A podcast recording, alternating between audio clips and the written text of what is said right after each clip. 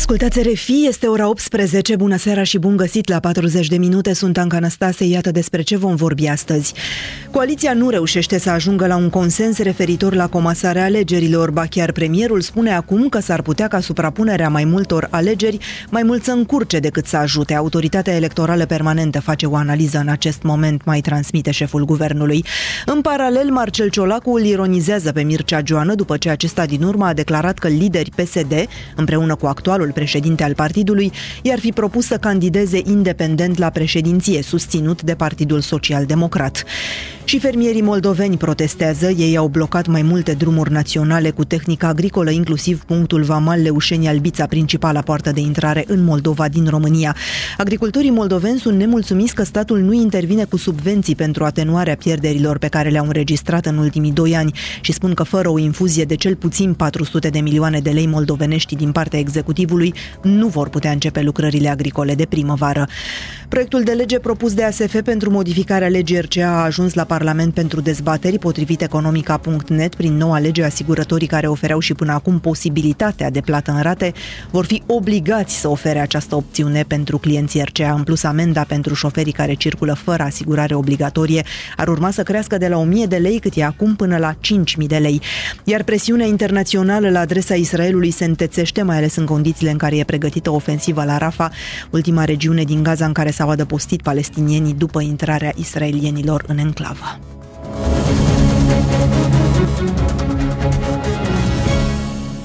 Discuțiile privind comasarea alegerilor se prelungesc prea mult, spune la RFI liderul senatorilor UDMR Cecheautilo. El comentează eșecul negocierilor dintre PSD și PNL pe această temă. Socialdemocrații și liberalii nu se înțeleg în ceea ce privește susținerea unui candidat comun la alegerile prezidențiale, conform unor surse citate de site-urile de știri. PSD îl vrea pe Marcel Ciolacu, PNL pe Nicolae Ciucă. O nouă rundă de discuție ar urma să aibă loc spre finalul săptămânii. Cecheautilo i-a spus lui Cosmin Rușcior că incertitudinile deciziile nu folosesc nimănui. Cea mai proastă decizie este că nu există decizie. Această discuție legată de eventuală comasare a alegerilor europarlamentare cu alegeri locale se prelungește prea mult. Din punctul nostru de vedere trebuie o decizie pentru că, pe de o parte, sunt necesare modificări legislative. Nu multe și uh, ele, se pot, uh, ele se pot rezolva, dar ele sunt legate de anumite termene de emitere a acestor acte normative. Pe de altă parte, cei care vor fi competitorii uh, electorali, partidele politice uh, și formațiile politice, sigur, au, uh, trebuie să aibă un anumit timp pentru a pregăti procedurile interne.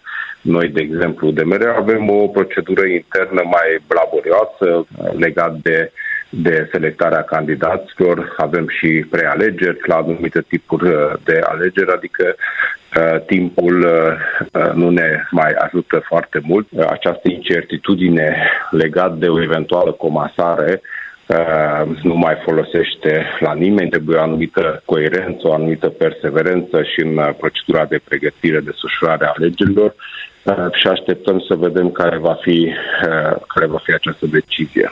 Care ar fi cea mai bună în, variantă de, de comasare în viziunea în, dumneavoastră? În unele, cea, mai, cea mai bună pe care noi, noi am susținut-o este cea pe care, pentru care am făcut și proiect legislativ la sfârșitul anului trecut, și anume acela al organizării alegerilor prezidențiale eh, sau posibilitatea de a, a organiza alegeri prezidențiale mai devreme, o eventuală comasare a acestor alegeri prezidențiale cu alegeri locale la sfârșit de septembrie, pe un model care există și în alte state unde și Statele Unite sunt uh, poate cel mai bun exemplu, unde președinte este ales cu două, trei luni înainte de preluarea mandatului.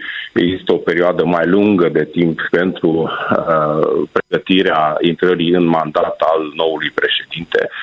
Uh, și noi credem că aceasta este o soluție viabilă din acest punct de vedere, de pentru care avem și acest proiect legislativ în, în uh, Parlament.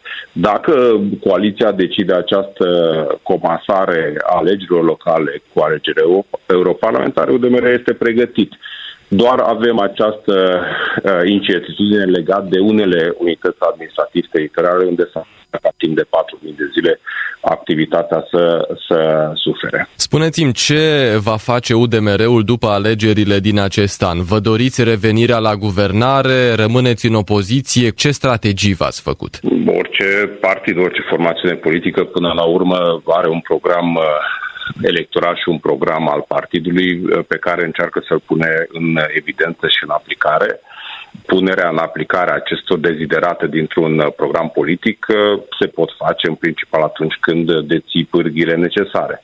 La nivel uh, național, acesta înseamnă să fii în Parlament și în urma, urma alegerilor când ești în Parlament și găsești o soluție și un context și parteneri cu care poți forma o coaliție, să fii și la guvernare. Nu e nimic nou aici sub soare, cum aș, aș putea să spun. Asta ar însemna să faceți o nouă alianță post-electorală cu cineva. Cu cine ați face mai degrabă o coaliție? Cu PSD, cu PNL, cu Alianța Dreapta Unită? Asta va decide și electoratul care se va prezenta, prezenta la urne. Nu este numai decizia, decizia noastră. Noi ne vom concentra pe ceea ce avem noi de făcut pentru a ajunge într-o asemenea situație. Acestea sunt uh, partidele pe care le-ați enumerat, cu care putem să uh, discutăm uh, o eventuală participare la guvernare. Alte partide sunt expuse din punctul nostru de vedere aur în mod clar. UDMR-ul nu ar trebui să aibă o opțiune doctrinară, să spunem, bazată pe anumite, nu știu, compatibilități ideologice sau mergeți în continuare pe ideea de a vă alătura formațiunii sau formațiunilor care au cele mai mari șanse de a face guvernul? Acum uh, depinde evident și de rezultatele alegerilor. V-am spus că este exclus să uh, discutăm cu uh, cei de la AUR, care s-ar putea să aibă un anumit număr de voturi mai important sau mai puțin important, dar în mod cert vor avea mai multe voturi, sau cel puțin așa se vede astăzi, decât și mandate decât au astăzi în Parlament. Adică va fi o creștere a numărului de mandate pentru ei, dar cu ei în niciun caz nu dorim și nu vom discuta. Uh, cu celelalte formațiuni politice, în funcție de rezultatul alegerilor, suntem dispuși și vom uh, fi pragmatici din acest punct de vedere, dar încă o dată accentuez că nu ne gândim și nu, nu discutăm despre despre această chestiune cu cine și când. Uh, pur și simplu sunt patru alegeri, patru alegeri la care UDMR trebuie să câștige. Aceste alegeri la europarlamentare să ne menținem mandatele în Parlamentul European. La alegerile locale avem 200 de primari să ne menținem în jur de acest număr, numărul de mandate și la Parlament, evident, să avem un grup parlamentar uh, important și vom avea și candidat la alegerile prezidențiale. L-am ascultat pe liderul senatorilor UDMR Ceche Otilo. De ce nu pot fi comasate alegerile în România? Expert Forum a analizat situația din mai multe state europene și a venit cu câteva concluzii interesante. În primul rând, în cazul României există un risc semnificativ de confuzie în rândul alegătorilor cu privire la procesele electorale care se desfășoară concomitent. Sunt și aspecte pozitive, însă cele negative sunt mai multe și înclină balanța decisiv în direcția necomasării alegerilor, explică la RFI Septimius Pârvu de la Expert Forum. Pe noi ne-a interesat în principal uh, partea de europarlamentare cu locale, dar sigur uh, ne putem uita și pe restul. Sunt uh, câteva țări, noi am identificat șapte, care organizează în paralel diverse tipuri de alegeri. Sunt câteodată vorbim de regionale, câteodată vorbim de locale, dar există o mare diferență față de România, pentru că în, în multe dintre aceste cazuri, și ca să vă dau câteva exemple de țări, avem, de exemplu, Belgia, avem Malta, care organizează alegeri în, în iunie Românie, Ungaria, care organizează decorul parlamentarele, adică sunt uh, țări care în general au în um, legislație deja aceste uh, date. În, în unele cazuri chiar avem în Constituție, ne spun uh, legile, ne spun faptul că alegerile locale, regionale se organizează în aceeași zi cu europarlamentarele. Și se întâmplă de mai mulți ani, adică nu este o schimbare de ultim moment, știu, cu câteva luni înainte alegerilor. Deci există această stabilitate, există această predictibilitate vizibilitate. O chestiune care ne-a atras atenția și care ni se pare importantă este că probabil în multe dintre aceste țări nici nu există același nivel de complexitate, pentru că, de exemplu, ne uităm la Irlanda, care este un exemplu pe care l-a dat domnul premier. Acolo sunt mult mai puține, sunt vreo 30 și ceva de municipalități, în ale primari. De fapt, acum, anul acesta, aleg primul primar. Deci se alege doar pe Consiliu și în Malta se întâmplă la fel sau și în alte țări nu există neapărat uh, alegeri pentru uh, primar, nici în Belgia. Deci nu avem același nivel de uh, complexitate. Noi avem 3000 și ceva de unități administrativ teritoriale. Costurile da. uh, au fost aduse ca un argument de politicienii români, dar din ce spuneți uh, dumneavoastră din analiză, reiese că, de fapt, uh, ar fi nevoie de mult mai multă organizare, deci nici costurile n-ar sta în picioare, că ar fi mai reduse. Da, nu, nu poate fi folosită ca o scuză, pentru că, dacă ne uităm pe legile electorale, o mare problemă este modul în care se compun birourile electorale. Practic avem uh, competitori diferiți. La fiecare tip de alegere avem competitori diferiți. La locale, sigur, avem uh, partidele sau candidați independenți care participă la nivel local. La parlamentare avem alte partide. Sigur, ele e posibil să se suprapună, dar asta nu înseamnă neapărat că uh, vor fi peste tot la fel. Avem circunscripții diferite. Deci, da, apare o problemă și asta ne-ar putea duce la situația în care, practic, noi va trebui să organizăm secții de votare diferite, care nu numai că ar fi mai complicat decât în cazul unor alegeri diferite, dar ar fi și mai, uh, ar, ar putea crea haos, pentru că gândiți-vă că nu avem spații, s-ar putea să nu avem suficient personal care să facă chestiunea aceasta, nu mai zic că între europarlamentare și locale și modul de compunere a birourilor este diferit, uh, întregul proces este diferit, deci da, pare că banii sunt un argument care poate părea valid în uh, spațiul public, dar în realitate s-ar putea să nu fie de fapt uh, nicio economie și din potrivă lucrurile să fie mai complicate. Și în momentul în care vorbim, la noi lucrurile nu sunt deloc clare cum ar trebui din punct de vedere legislativ făcută treaba să fie și legală, ceea ce înțeleg că în alte state nu se întâmplă, adică lucrurile sunt stabilite cu mult înainte de, de alegeri. Uh, da, da, da. Din, uh, din ce ne-am uitat noi, nu mai există nicio țară această situație în care să fie stabilit data alegerilor uh, cu atât de puțin timp înainte și trebuie să ne gândim că implică modificări legislative semnificative. Codul administrativ implică iarăși legile electorale care trebuie modificate. Practic mai avem cât? Avem patru luni. Faptul că modificăm aceste elemente care sunt importante, structura comisiilor electorale sau nu știu, cu atât de puțin timp înainte, nu am regăsit în alte țări cel puțin în acest context despre care vorbim. În majoritatea țărilor deja este o practică. Uh, ne-am uitat uh, și pe ultimii 20 de ani care este data organizării alegerilor și, în general, era cam aceeași perioadă, câteva zile distanță. Tradițional și la noi alegerile se organizau în iunie și acesta poate ar fi un mic beneficiu că am revenit pe calendarul normal după anul cu pandemie, că de asta am ajuns cu alegerile locale în septembrie, dar nu așa se face. Adică știam de mult că urmează să avem alegeri, știam că o să fie patru patru ani. Cred că este o situație mm, foarte complicată în care am ajuns. Faptul că suntem la mijlocul februarie, partidele nu se înțeleg și nici nu știm nici în acest moment uh, ce se va întâmpla. Nu avem un calendar, nu avem o, o viziune asupra anului electoral. Și spuneați uh, la un moment dat că situația uh, ar fi similară oarecum în Ungaria. În sensul în care structura administrativă este similară și în contextul în care o parte din criticile care vin uh, în contextul românesc au fost uh, aduse și în Ungaria în momentul în care s-a schimbat legislația. Acolo Constituția a fost schimbată în 2022, avem această distanță de, de, de 2 ani, dar uh, criticile sunt similare pentru că vorbim de favorizarea partidelor mari, în, în cazul respectiv unii dintre cei mai activi politicieni de opoziție sunt de la nivel local și atunci contează poate chiar și mai mult această, această comasare. Uh, și uh, se ridică și aceeași problemă a preluării mandatelor, pentru că practic ai trei luni în care ai mandate paralele, adică ai uh, primarii care sunt în funcție și primarii care ar fi aleși. Ca și număr de entități, unități administrativ teritoriale suntem relativ aproape. Într-o oarecare măsură și de Italia suntem, uh, suntem cumva aproape, numai că în Italia se organizează alegeri practic în fiecare an la nivel local, așa statistic vorbind, comparativ cu numărul total de, de comunități, nu, nu ajungem în aceeași situație. Adică nu se organizează în toate, în toate municipalitățile din, din Italia. Sunt doar o mână peste 100 de mii, de exemplu, vreo 10-12 care ar fi comunități mari. Deci da, ca și, să zicem, poveste similară, singura pe care am găsit-o în, în acest moment este cea din Ungaria, dar repet că acolo măcar legea a fost schimbată cu mult timp înainte, chiar dacă a adus multe critici în spațiu public, această comasare. Din păcate, chestiunea comasării alegerilor e departe de a fi tranșată, chiar și în momentul în care discutăm. Din punctul dumneavoastră de vedere, cam când ar trebui să se ia o decizie? nu știu, acum vreo 2 ani, dacă mă întrebați pe mine, da. Eu cred că în acest moment deja este foarte târziu uh, și nu pare că s-a ajuns la un consens, pare că totul este un joc absolut uh, politic uh, și nu pare că se ia în considerare niciun fel partea tehnică a observării alegerilor.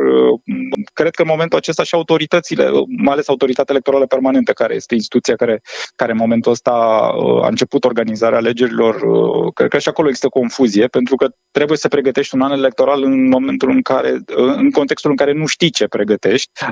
Deci eu cred că în acest moment este foarte tardiv să mai vorbim de comasarea aceasta din, din luna iunie și deși există o poziție publică, este cumva uh, regretabil faptul că partidele politice merg înainte cu, cu acest plan. Pare că acum singurul lucru care, uh, care a oprit negocierile este candidatul la președinție, ceea ce ne arată că, de fapt, uh, toate celelalte motive invocate nu sunt chiar așa de importante.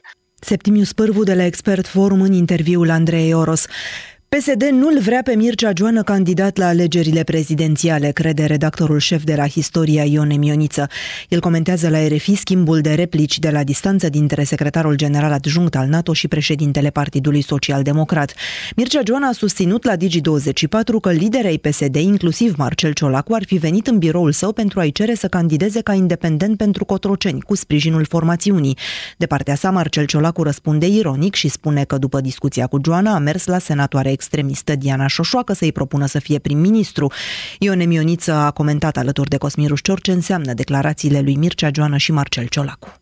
Cred că aceste replici ne spun foarte clar că nu există niciun fel de chimie între cei doi uh, și probabil că nu vom ști cu adevărat uh, tot ce s-a întâmplat în aceste discuții, presupuse discuții, dar uh, cred că e destul de greu de crezut că lucrurile s-au întâmplat tocmai așa. Adică să ne închipuim că s-a dus o delegație în birou domnului Joană să-i propună să fie președinte susținut de PSD, o delegație în frunte cu domnul Marcel Ciolacu. Mm, nici nu ne spune domnul Joană în ce birou. Uh, s-au dus la NATO, delegație PSD. Și Cred... nici când anume s-a întâmplat asta, nu? Nici când s-a întâmplat și e foarte important. Unde? În ce birou al domniei sale? Încă o dată, mi-e greu să cred că o delegație PSD s-a înființat la poarta NATO și s-a dus să vorbească cu secretarul general adjunct al Alianței despre o uh, candidatură a sa. Însă, până la urmă, cred că uh, ne aflăm într-un scenariu de declarații electorale, preelectorale și cred că um, se înscrie într-o uh, această presiune mediatică pe care Mircea Joană o face pentru a se poziționa de cel mai bun candidat, candidat candidatul cu șansele cele mai mari să câștige președinția, fiind susținut cel puțin deocamdată uh, de sondajele de opinie. Credeți că se teme PSD de o eventuală candidatură a lui Mircea Joană la Cotroceni? Cred că PSD nu vrea să meargă cu Mircea Joană. Asta este foarte clar. Cel puțin uh, conducerea PSD, dar cred că această opinie este împărtășită și de filialele locale, de liderii puternici din județe. Cred că nu, nu se pune problema ca PSD să uh, se gândească la acest lucru. PSD își dorește să câștige dar uh, să meargă în alegeri cu un candidat propriu. Din numeroase motive, chiar dacă președintele spune, președintele partidului spune în acest moment că nu s-a hotărât să candideze. Dar cred că este dincolo de orice uh, dubiu faptul că PSD își dorește uh, să meargă cu un candidat propriu. Dacă ar fi să facem un exercițiu de imaginație electorală sau politică, cum ar arăta un eventual tur 2 între Mircea Joană și Marcel Ciolacu? Unde s-ar duce, de fapt, voturile PSD-ului? Mm, da, este un, un exercițiu, nu prea avem uh, date care să ne spună, adică aici am merge mai curând pe percepții. Cred că percepția ar merge la partid. Voturile merg la partid de obicei, nu merg în afara partidului. Dar, încă o dată, trăim vremuri extrem de tulburi și nu știm care va fi opinia publică în 24 de ore, dar amite peste uh, mai bine de o jumătate de an când vor fi alegeri prezidențiale. Am înțeles. Apropo de aceste alegeri prezidențiale, am văzut că negocierile dintre PSD și PNL pe tema comasării din acest an uh, s-au blocat, de fapt, în acest punct al desemnării unui eventual candidat comun PSD-PNL pentru Cotroceni. De ce credeți că nu se înțeleg cele două formațiuni? Care e de fapt miza aici? Sunt uh, două interese diferite. Uh, în primul rând, uh, PNL ar accepta un candidat unic dacă acel candidat unic ar fi domnul Ciucă, președintele PNL. Atunci da, ar fi foarte confortabil pentru PNL. Pentru PSD nu. Spuneam mai înainte că nu își dorește acest lucru și are motive foarte serioase. Un candidat la președinție este reprezentantul partidului care poziționează partidul în alegeri, alegeri care vor fi foarte urmărite, deci nu se pot lipsi de un candidat propriu pentru că este o locomotivă. În toate rundele de alegeri, candidatul la președinție va conta, poate mai puțin în alegerile europarlamentare. Așa încât uh, PSD nu își permite ca principal partid din România să n-aibă candidat. Dacă ar face acest lucru, ar demobiliza masa de partid, militanții ar fi des, uh, descumpăniți, au nevoie de un lider și până aceste alegeri. Și atunci, bineînțeles că nu s-ar duce militanții PSD să voteze cu un alt candidat decât cel din interiorul partidului, cum cred că s-ar întâmpla și în cazul uh, unei candidaturi a domnului Mircea Gean. Așa încât uh, sunt interese divergente, PNL care este în spatele PSD în toate sondajele de opinie și se luptă să rămână pe locul al doilea, are nevoie de candidaturi unice susținute de ambele partide. PSD nu are nevoie de așa ceva și de aici această neînțelegere și cred că vor mai discuta pentru că sunt în coaliție și vor lua până la urmă niște decizii, dar nu cred că vor privi candidaturi unice, vor fi candidaturi separate uh, și în funcție de asta se va decide și calendarul electoral. O analiză jurnalistul Ione Mioniță. NATO va aniversa în acest an, în luna aprilie mai exact, 75 de ani de existență, iar în acest moment în care a fost declanșat un război în Europa, în Ucraina, mulți specialiști se întreabă dacă ar putea europenii sau nu să-și asigure singuri securitatea fără ajutorul Statelor Unite, așa cum s-ar putea întâmpla în cazul în care Donald Trump va reveni la Casa Albă. Ce îi lipsește Europei, Cristina Teacă explică. La ora actuală, contribuția esențială a Statelor Unite la securitatea Europei nu se calculează în numărul de soldați prezenți la noi pe continent, nici în echipamente grele, așa cum era cazul în timpul războiului rece, explică Camigron de la Consiliul European pentru Relații Internaționale. În 2024, Europa are nevoie de ajutorul american în materie de informații, de supraveghere, de transport aerian strategic, de apărare apărare antiaeriană. La toate acestea, explică specialista, europenii sunt în continuare săraci. Concret, europenii au investit circa 240 de miliarde de euro în propria apărare în 2022, adică 1,5% din produsul intern brut.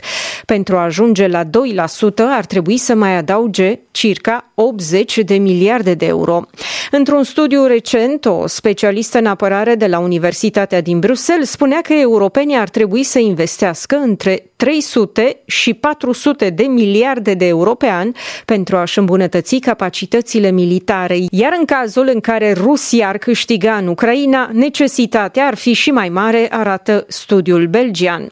În cazul în care Statele Unite s-ar îndepărta de Europa, ar trebui să vizăm între 4% și 5% din produsul intern brut, explică pentru publicația Le Monde un responsabil de la Bruxelles care avertizează, indiferent de ce s-ar întâmpla în Statele Unite, Europa trebuie să-și ia toate responsabilitățile în a-și apăra continentul. Se pune așadar întrebarea, trebuie statele europene să se teamă de o eventuală realegere la Casa Albă a lui Donald Trump? Pierre Aroș este conferențiar în securitatea internațională la Universitatea Queen Mary din Londra. Oui, mais ce qui est frappant, c'est que là-dedans, il n'y a rien de nouveau. Lors de son premier mandat, Donald Trump a passé Nu trebuie să ne surprindă afirmația lui Donald Trump că în cazul în care va reveni la Casa Albă ar fi posibil să nu mai ajute vreun aliat NATO. Încă din primul mandat el afirmase că dorește să iasă din NATO, iar acum se știe că el își incită partizanii din Congres să nu voteze un nou ajutor pentru Ucraina.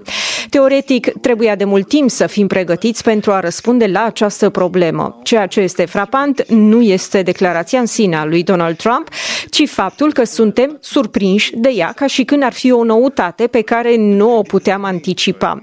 De ani de zile o știm, iar de ani de zile trebuia să ne fi pregătit un dispozitiv mult mai solid, așa încât să-i răspundem că avem mijloacele necesare în termen de producție industrială pentru a asigura înarmarea Europei și înarmarea Ucrainei, chiar dacă ar exista o incapacitate americană. Production industrielle pour assurer uh, l'armement de l'Europe, l'armement de l'Ukraine, même s'il y a une défaillance américaine. Are Europa mijloacele de a se apăra singură, fără ajutorul NATO ori al Statelor Unite? l'OTAN, c'est une alliance où il y a beaucoup de pays européens. Oui, et bien sûr que, que, que l'Europe a, a, les moyens d'assurer de, de, sa défense. C'est d'ailleurs un des arguments que mettent en avant. NATO este o alianță formată din mai multe state europene. Da, Europa are mijloacele să își asigure apărarea. Este unul dintre argumentele susținute de partizanii lui Donald Trump că europenii sunt mai bogați decât rușii. Dacă luăm simplu doar Uniunea Europeană, ea reprezintă mai mult decât economia rusă.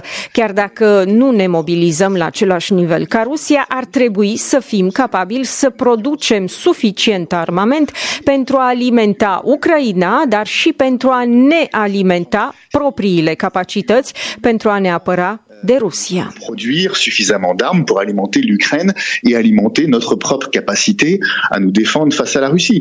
De ani de zile se discută de o Europa a apărării fără rezultate clare. Ar trebui totuși să privim această chestiune, dar mult mai serios? Les Européens se sont engagés l'année dernière à fournir un million d'obus de 155 mm à l'Ukraine, en disant ben, on va produire euh, en masse. Europenii s-au angajat anul trecut să furnizeze un milion de obuze Ucrainei, spunându-i că va produce în masă muniție. Ulterior, europenii și-au dat seama că nu pot produce această cantitate, nu pentru că nu există potențialul industrial, ci pentru că europenii au preferat să-și vadă fiecare în parte de contractele lor și nu au dat Comisiei Europene priorități clare. Nu am acționat cu toții în același timp împreună, ci separat. Iar astfel existau atât de multe lucruri pe care le-am fi putut face împreună pentru a mobiliza real industria apărării. Ar fi trebuit să fie existat o singură voce care să fi spus industriei să producă mai mult și mai repede pentru Ucraina și pentru noi, iar astfel ne-am fi asigurat o securitate, o continuitate a ei pentru întreaga Europa în contextul războiului din Ucraina.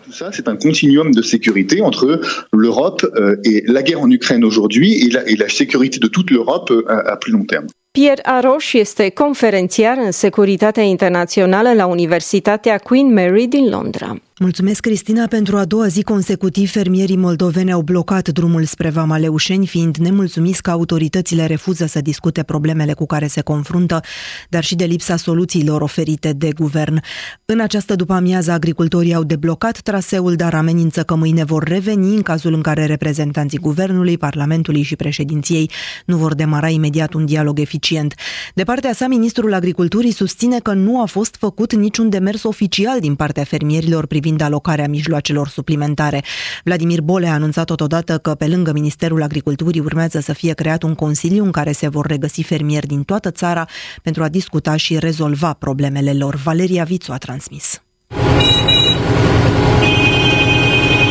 După ce luni au blocat până seara târziu drumul de acces spre punctul de trecere Reușeni-Albița, marți, fermierii au revenit în stradă cu tehnica agricolă. Sergiu Stefanco este de la Căușeni și spune că dacă până miercuri la ora 9 autoritățile nu vor accepta să discute cu agricultorii, circulația va fi blocată din nou, dar pe ambele sensuri.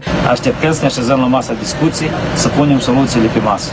Soluții sunt, nu trebuie de inventat bicicleta, în România este posibil, noi tindem către o țară europeană, avem 63 de deputați, se pot face modificări. Așa cum în 48 de ore au schimbat guvernatorul Băncii Naționale, așa se poate interveni și să soluționeze problema agricultorilor, lipsa finanțelor. Agricultorii o să ia banii de la bănci în credit, o să achite datoriile, o să achite taxele, impozitele, toți banii ăștia la rând furnizorii o să primească, furnizorii de inputuri o să primească bani de la fermieri, o să achite taxe la vamă pentru alte inputuri, banii ăștia toți o să meargă în bugetul de stat, din bugetul de stat deja sperăm statul nostru să nu-i fure, dar să-i dea la polițiști, la toți bugetarii, la profesori, la medici, la pensionari, să facă diferite proiecte. Nu trebuie să mergem cu mâna întinsă nicăieri, nici în Europa, nici în altă parte. Noi putem face bani la noi acasă. Noi avem un potențial enorm în fiecare sat un potențial economic enorm. Doar trebuie să ne uităm ce fac europenii. Uitați cum au acționat polonezii, uitați cum au acționat uh, francezii. Le transmit un uh, mesaj pe această cale transportatorilor să fie solidari așa cum uh, s-a întâmplat în, în România. Doar împreună putem izbuti Protestul agricultorilor a trezit nemulțumirea zecelor de șoferi blocați care au trecut vama pe sensul de intrare în Republica Moldova. Pentru că eu așa mă voi sunteți de vină pentru noi, înțelegeți? Ce la Parlament și blocați în ușile, să nu intre în guvern, în Parlament, dar lumea simplă pentru ce de vină?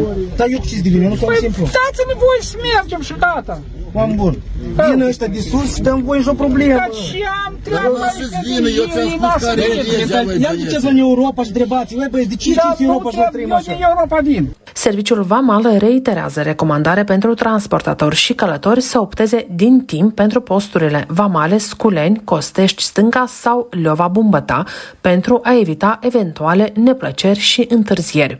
Ministrul Agriculturii și Industriei Alimentare Vladimir Bolea a organizat un briefing de presă în care a declarat că autoritățile fac tot ce pot pentru a susține fermierii moldoveni, doar că agricultura în ultimii ani a fost afectată de mai mulți factori negativi. Agricultura trece în ultimii ani printr-o cumul de factori negativi care o afectează extraordinar. În primul rând, cred că o să vorbim despre războiul provocat în 2022 din Ucraina de către Federația Rusă și consecințele extrem de grave care a redisenat toate căile logistice de export din Republica Moldova. Numai ce înseamnă că noi 75% din exporturile noastre de cereale aproximativ le făceam prin porturile din Ucraina pentru care astăzi noi nu mai avem acces și toate au fost redirecționate pe căile terestre spre porturile din uh, România, sau pe cale terestră au fost făcute la export, ce au provocat cozi imense în vămile din Republica Moldova, au scumpit enorm de mult uh,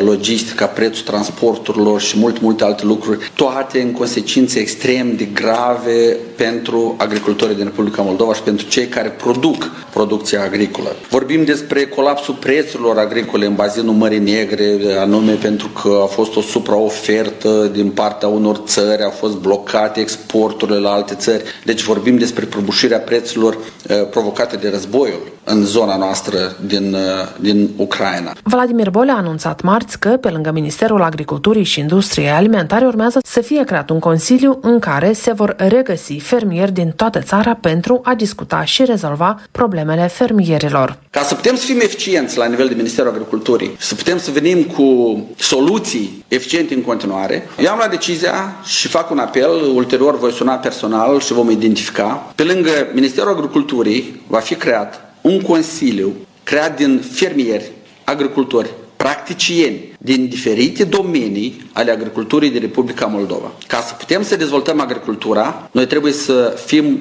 în permanență ancorați în realitățile noastre și acest comitet va fi invitat și organizat pentru vineri, săptămâna curentă, ca ulterior să fie într-o permanență discuție cu acești agricultori din toate sectoarele din toate regiunile Republicii Moldova ca să venim cu soluții eficiente pentru fiecare lanț valoric. Potrivit Asociației Forța Fermierilor din Republica Moldova, situația în sectorul agrar devine tot mai dezastruoasă în urma majorării continuă a costurilor la inputuri, problemelor cu creditarea ramurii și prețurilor tot mai mici la materia primă agricolă, ceea ce nu se reflectă la prețurile produselor finite agroalimentare pentru populație. Mulți fermieri mici nu dispun de resurse necesare minimale pentru începerea lucrărilor agricole agricole de primăvară. Valeria Vițu din Chișinău pentru RFI.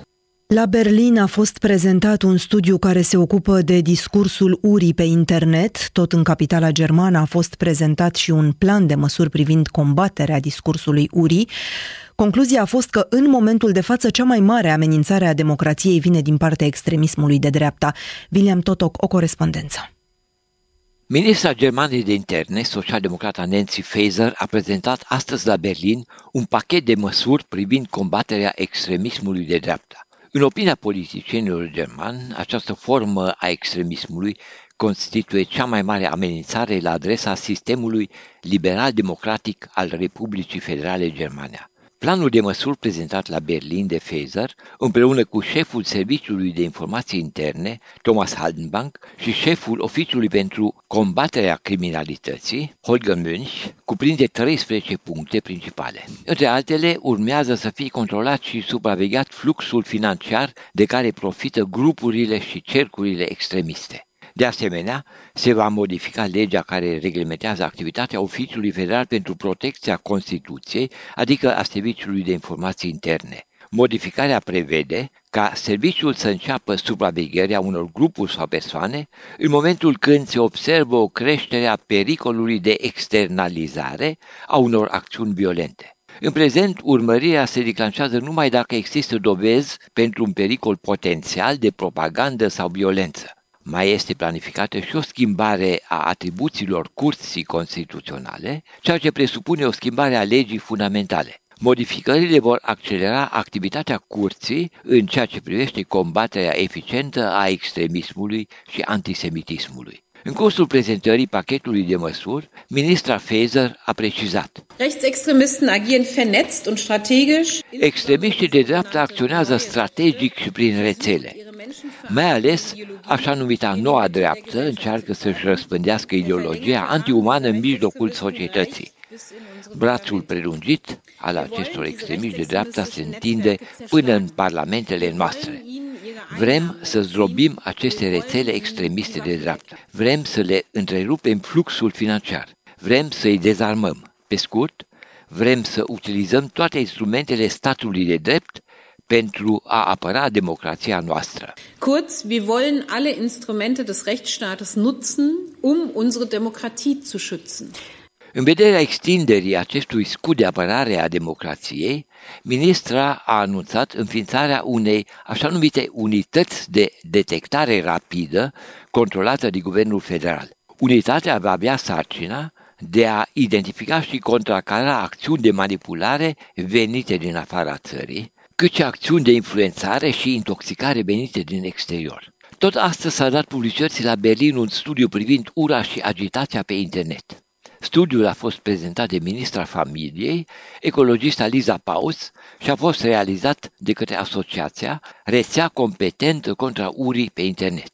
Ministra familiei a ajuns la aceeași concluzie ca și ministra de interne, susținând că extremismul de dreapta amenință din ce în ce mai mult democrația. Mulți oameni se simt lezați și din cauza insultelor, amenințărilor cu omor sau viol, care se răspândesc pe calea electronică, mai ales prin intermediul rețelelor de socializare. Din cauza aceasta, a spus ministra familiei, măsurile statale de prevenire a urii și a atacurilor îndreptate împotriva unor persoane trebuie îmbunătățite. Aber insgesamt müssen wir bei der Prävention besser werden und äh, da fühle ich mich mit verantwortlich. Din studiul care se bazează pe sondaje și chestionare, rezultă că grupurile predilecte de persoane expuse urii și hărțuierilor sunt formate din evrei, migranți, femei și homosexuali. Din chestionarele analizate se desprinde că în vizorul celor care utilizează forme ale discursului urii se află și politicieni și activiști politici. În consecință, autorii studiului solicită o intervenție eficientă împotriva proliferării discursului urii prin intermediul rețelelor sociale. Asta s-ar putea realiza printr-o reglementare a comunicării digitale. Ura nu este o formă de exprimare a opiniei libere. Ministra familiei a recunoscut că în urmă cu 20 de ani avea speranța că prin extinderea electronică a posibilităților de comunicare, democrația se va consolida. Între timp, spune ministra, schimbul de argumente aproape a dispărut, fiind înlocuit cu un discurs al urii îndreptat contra unor oameni. De la Berlin pentru RFI, Bilam Totoc. Tot mai multe state se opun unei intervenții militare israeliene în Rafah. Este ultimul refugiu pentru mai bine de un milion de palestinieni. Egiptul refuză să-i primească. Cristina Teacă revine cu acest subiect. Israel afirma recent că a distrus jumătate din efectivele Hamas de când a lansat operațiunea militară în fâșia Gaza. Se pune așadar întrebarea dacă ar fi posibil ca cealaltă jumătate să se găsească în orașul Rafa. Fabrice Balanche este conferențiar în geografie la Universitatea Lyon 2. Oui, c'est fort possible euh, qu'il se soit réfugié dans la zone de Rafah, puisque c'est là que vous avez la, la plus importante concentration euh, de, de civils aujourd'hui. Este posibil să se fi refugiat în zona orașului Rafa. Aici se află cea mai importantă concentrație de civili, undeva spre 1,5 milioane. Se știe că Hamas utilizează civilii drept scutuman, utilizează populația pentru a se proteja. Este posibil ca printre acești civili să se afle și combatanții ai Hamas. Rețeaua vorbește de 30.000 de combatanți, dar de fapt este susținută de un număr important de simpatizanți din cadrul populației, iar astfel oricine poate fi un eventual combatant, iar de aici există dificultatea pentru Israel de a tria efectiv între civili și combatanți. Et toute la difficulté pour Israël, bah, c'est de faire le tri entre, entre les civils et les combattants. Potrivit cifrelor Națiunilor Unite, la Rafa se află 1,4 milioane de civili, astfel că ne întrebăm dacă este posibil un război în această densitate. C'est extrêmement difficile parce que en plus on est euh, on est dans un Este dificil. În plus, este un război urban. Clădirile plus civilii anulează superioritatea tehnică a armatei israeliene, iar pentru a verifica fiecare casă, fiecare tunel și clădire ar necesita mii de soldați israelieni. Ar fi o muncă extrem de minuțioasă, nici nu se pune problema ca cineva chiar ar face așa ceva. Strategia care a fost utilizată până acum în astfel de situații similare a fost separarea civililor de combatanți, împingând civilii să plece voluntar ori prin bombardamente. Este ceea ce s-a întâmplat în Siria. Este o tehnică pentru a separa civilii de combatanți, dar în Gaza, unde pot pleca acești oameni, de aici și pericolul că ei vor fi împinși spre Egipt. Où voulez-vous euh, que la, la population euh, civile aille Et c'est pour ça qu'il y a le, danger, évidemment, qu'Israël les, les pousse vers l'Égypte. Egiptul, mediator tradițional între Israel și palestinieni, găzduia marți directorii serviciilor de informații din Statele Unite și Israel, precum și pe premierul din Qatar, pentru a lucra asupra unui posibil armistițiu în fâșia Gaza. Chestiunea însă rămâne unde vor fi evacuați toți acești palestinieni pe lună, se întreba șeful diplomației europene, Josep Borrell. Care ar fi alternativa? Egiptul a spus clar că nu dorește acești oameni. La zone protégée d'Al-Mawasi qu'Israël a déterminée. În zona protejată de Israel, Al-Mawasi, situată în sudul fâșiei Gaza, ar fi o posibilitate, dar avem de a face cu un micuț teritoriu ce are o lungime de doar 6 km și o lățime de 2 km. Iar dacă punem aici 1,2 milioane de oameni, ar însemna 200 de mii de persoane într-un kilometru pătrat. În corturi, acest lucru este imposibil. De aceea, opțiunea egipteană, din punct de vedere tactic, pare o opțiune la care, cel mai probabil, se va apela. Dar, din punct de vedere politic, este cu totul altceva. Après, d'un point de vue politique, là, c'est évidemment autre chose. De ce a mai trimis premierul Benjamin Netanyahu o delegație la Cairo dacă tot el spune că dorește să lanseze o operațiune la Rafa cu orice preț? Netanyahou doit faire attention euh, à la question des otages. Il a quand même une opinion publique qui, euh, qui l'accuse de sacrifier les otages. Euh, Benjamin Netanyahu trebuie să fie atent la chestiunea ostaticilor. Opinia publică îl acuză că sacrifică ostaticii în numele operațiunii militare. Dar dacă această operațiune de la Rafa îl va ajuta să recupereze ostatici, fără să fie nevoit să elibereze 100 de palestinieni în schimbul lor, doar sub amenințarea unei intervenții armate la Rafa, Rafa, așadar, ar fi pentru el o victorie politică în mod evident. Eh bien, ça sera, ça sera pour lui une, une victoire politique, évidemment. În ultimele ore, Statele Unite au tot cerut Israelului să fie prudent. Europa i-a cerut-o de asemenea. Aude Israelul aceste apeluri? Alors la, la seule pression euh, dont Israël euh, tient compte, c'est celle des États-Unis, puisque ce sont eux qui. Israelul ține cont euh, doar de presiunea depusă de Statele Unite, pentru că Washington îi furnizează armele și muniția de care are nevoie. Statele Unite totodată își pot exprima vetoul în Consiliul de Securitate al ONU în cazul unei rezoluții anti-Israel. Apoi să nu uităm de alegerile americane. Interesul lui Netanyahu este ca Donald Trump să fie reales ales. În primul mandat al lui Donald Trump, Israelul a obținut enorm de multe recunoașterea Ierusalimului ca și capitală, iar ambasada americană s-a instalat la Ierusalim. Cred că Netanyahu va face totul pentru ca Donald Trump să fie reales. Que, effectivement, Netanyahu uh, pousse, uh, a, enfin, fait tout pour que, pour que Donald Trump soit, soit élu président de la République. Fabrice Balanche este conferențiar în geografie la Universitatea Lyon 2. Și încheiem cu un subiect din actualitatea internă. Proiectul de lege propus de ASF pentru modificarea legii RCA a ajuns la Parlament pentru dezbateri. Potrivit economica.net, prin noua lege, asigurătorii care ofereau și până acum posibilitatea de plată în rate vor fi obligați să ofere această opțiune pentru clienții RCA. În plus, amenda pentru șoferii care circulă fără asigurare obligatorie ar urma să crească de la 1000 de lei cât este acum până la 5000 de lei, iar pentru mașinile mai grele de 3,5 tone ajunge până la 20.000 de lei. În acest moment, prețurile asigurărilor sunt plafonate timp de șase luni, după cum a hotărât guvernul la finalul anului trecut. Dacă se menține această plafonare, nu este exclus să asistăm la noi falimente, spune la RFI expertul în asigurări Sergiu Costache.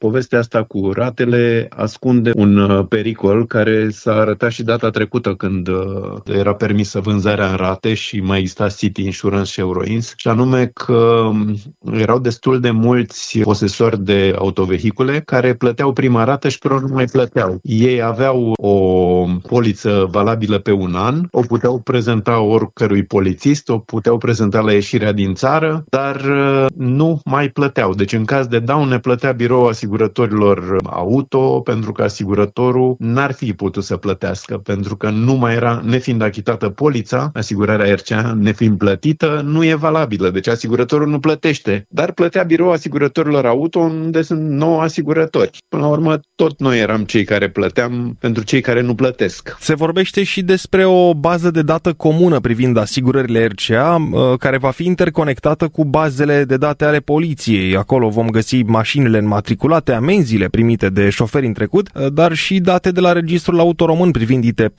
revizii și așa mai departe. Credeți că o astfel de bază de date comună trebuia făcută în trecut? Nu-i cam târziu? Se vorbește despre ea de cel puțin 15-20 de ani. Interconectarea nu a fost făcută pentru că nu s-a căzut de acord cine să o gestioneze. Fiind vorba de poliția RCA, ar trebui să o gestioneze asigurătorii, poliția ar vrea să nu lase această bază din mână, deci până la urmă la nivelul ăsta nu s-au înțeles cine să gestioneze această bază de date. Pentru că fiind vorba de o bază de date care se află la Ministerul de Interne, sunt niște lucruri care țin de siguranța datelor, de siguranța informațiilor. Eu cred că este posibil acum, uh, dat fiind nivelul de informatizare pe care îl avem, este posibilă, rămâne doar să se ia o decizie politică și administrativă în acest sens. Existența unei astfel de baze, care există în multe alte țări și această interoperabilitate și comunicare între ele ar reduce până aproape de zero numărul celor care nu-și fac asigurare. Potrivit proiectului, amenziile cresc de 5 ori, de la 1000 la 5000 de lei pentru cei care nu au RCA valabil sau circulă circulă cu el suspendat. Pentru mașinile mai grele de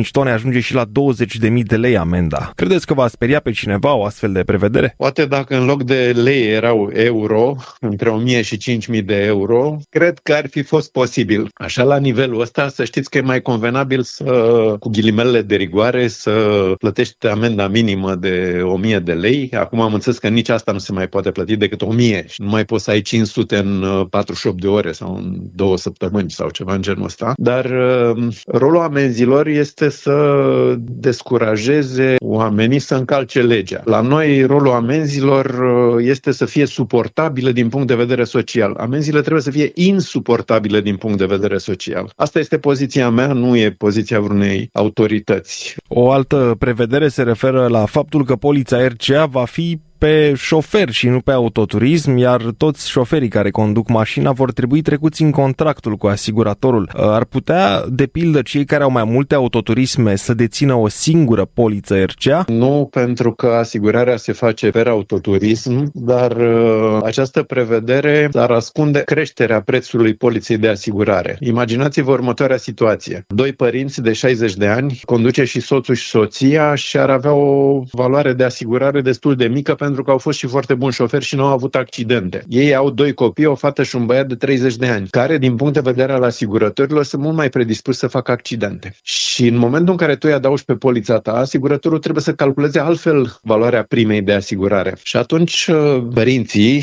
ar avea de plătit, proprietarii mașinii ar avea de plătit o sumă mult mai mare. Adăugând oameni pe polița ta de asigurare care îți pot conduce mașina, fie că sunt rude, fie că nu sunt, prețul poliției de asigurare va crește, ca să vă spun pe scurt. Și asta va fi necon convenabil uh, atât pentru proprietarii obișnuiți de autovehicule, cât și pentru transportatori. Și atunci iarăși ne putem aștepta ca ei să iasă în stradă și să protesteze. Și ați văzut că protestează cu succes. Se schimbă și sistemul uh, bonus-malus. Cum credeți că îi va impacta pe șoferi? Șoferii cu minți vor fi în continuare cu minți și vor încerca să producă cât mai puține accidente, iar celorlalți le va păsa destul de puțin și vor găsi căi de a ocoli asta. De exemplu, înregistrând uh, mașina pe un membru al familiei mai în vârstă, care are o primă de asigurare mai mică. Dar, în esență, sistemul bonus-malus este un sistem bun, cu condiția ca el să se aplice cu fermitate și cu consecvență. Mai are un aspect, acela că până acum, indiferent ce daună aveai, îți scădea două clase de bonus sau două clase de malus, deci coborai cu două clase și polița de asigurare devenea mai scumpă.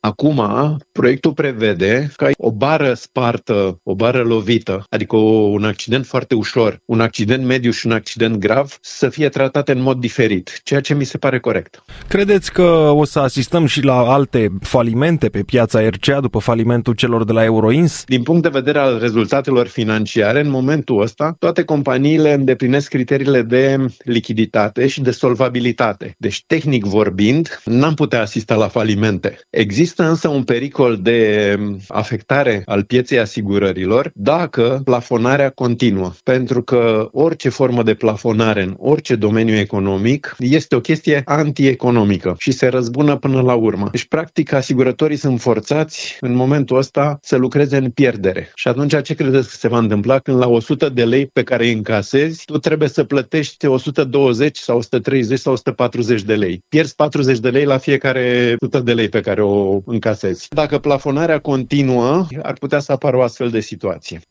Expertul în asigurări, Sergiu Costache, a stat de vorbă cu Dan Andreșescu. Aici se încheie 40 de minute, vin știrile la ora 19. O seară frumoasă, ne reauzim mâine.